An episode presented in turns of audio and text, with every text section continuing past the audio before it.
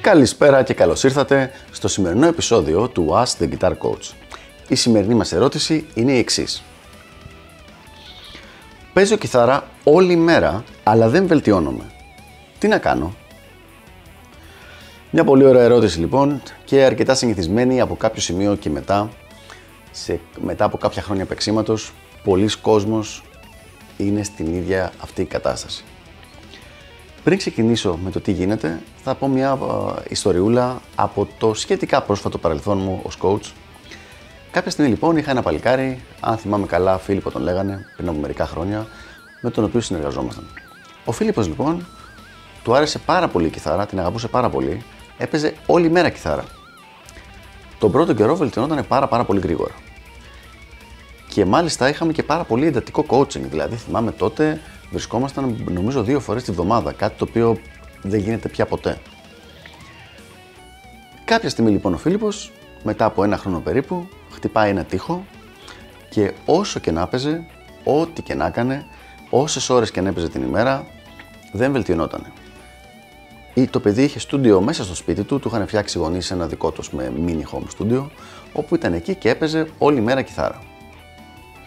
Φυσικά αυτό με είχε προβληματίσει γιατί εγώ χρησιμοποιούσα τη μεθοδολογία που πραγματικά έπρεπε να χρησιμοποιηθεί για το συγκεκριμένο παιδί. Δεν ήταν δηλαδή ότι έκανα κάτι διαφορετικό, ήταν οι κινήσεις που έπρεπε να γίνουν, η ύλη που έπρεπε να πάρει και όλα αυτά. Όταν λοιπόν κάτσαμε και το συζητήσαμε λίγο το θέμα και άρχισα να ψάχνω πραγματικά τι έκανε στη διάρκεια της ημέρας που έπαιζε κιθάρα, ήταν η απάντηση πάρα πολύ απλή. Έπαιζε κιθάρα όλη μέρα. Αλλά δεν μελετούσε καθόλου. Και ποτέ.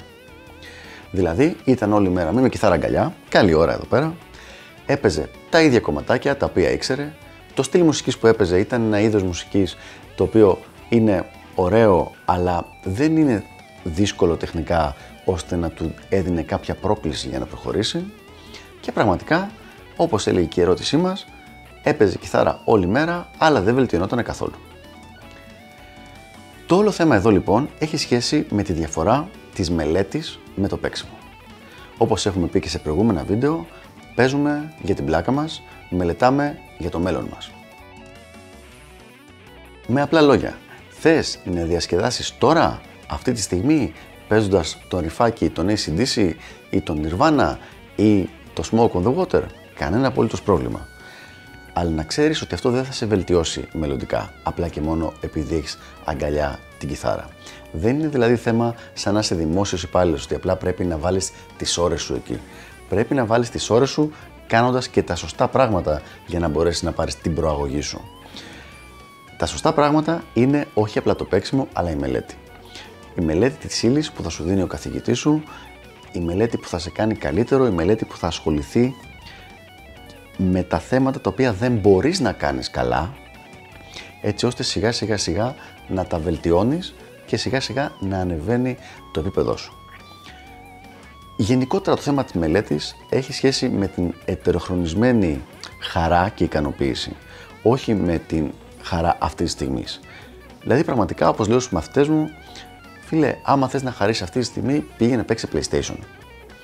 Αν θέλεις όμως να γίνεις καλός κιθαρίστας θα πρέπει να μεταθέσεις λίγο αυτή τη χαρά και την ικανοποίηση αργότερα γιατί τώρα χρειάζεται να γίνουν κάποια, κάποιες κινήσεις μελέτης που θα είσαι εκεί πέρα πάνω, θα κάνεις κάποια δύσκολα πράγματα στο όργανο.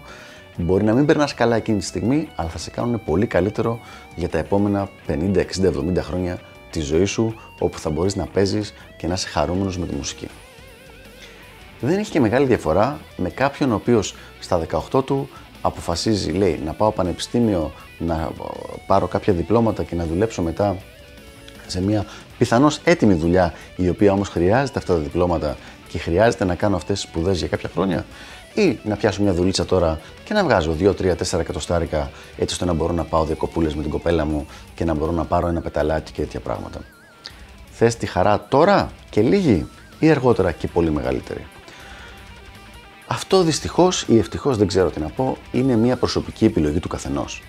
Είναι μια επιλογή την οποία δεν μπορώ να την κάνω εγώ για κανένα μαθητή, ε, όσο και αν θέλω να τον βοηθήσω, όσο και αν τον κοουτσάρω, είναι μια επιλογή που γίνεται από τον καθένα χωριστά για τον εαυτό του. Το μόνο που μπορώ εγώ να κάνω είναι να επιστήσω την προσοχή στο τι συμβαίνει σχεδόν νομοτελειακά στη μία περίπτωση και την άλλη.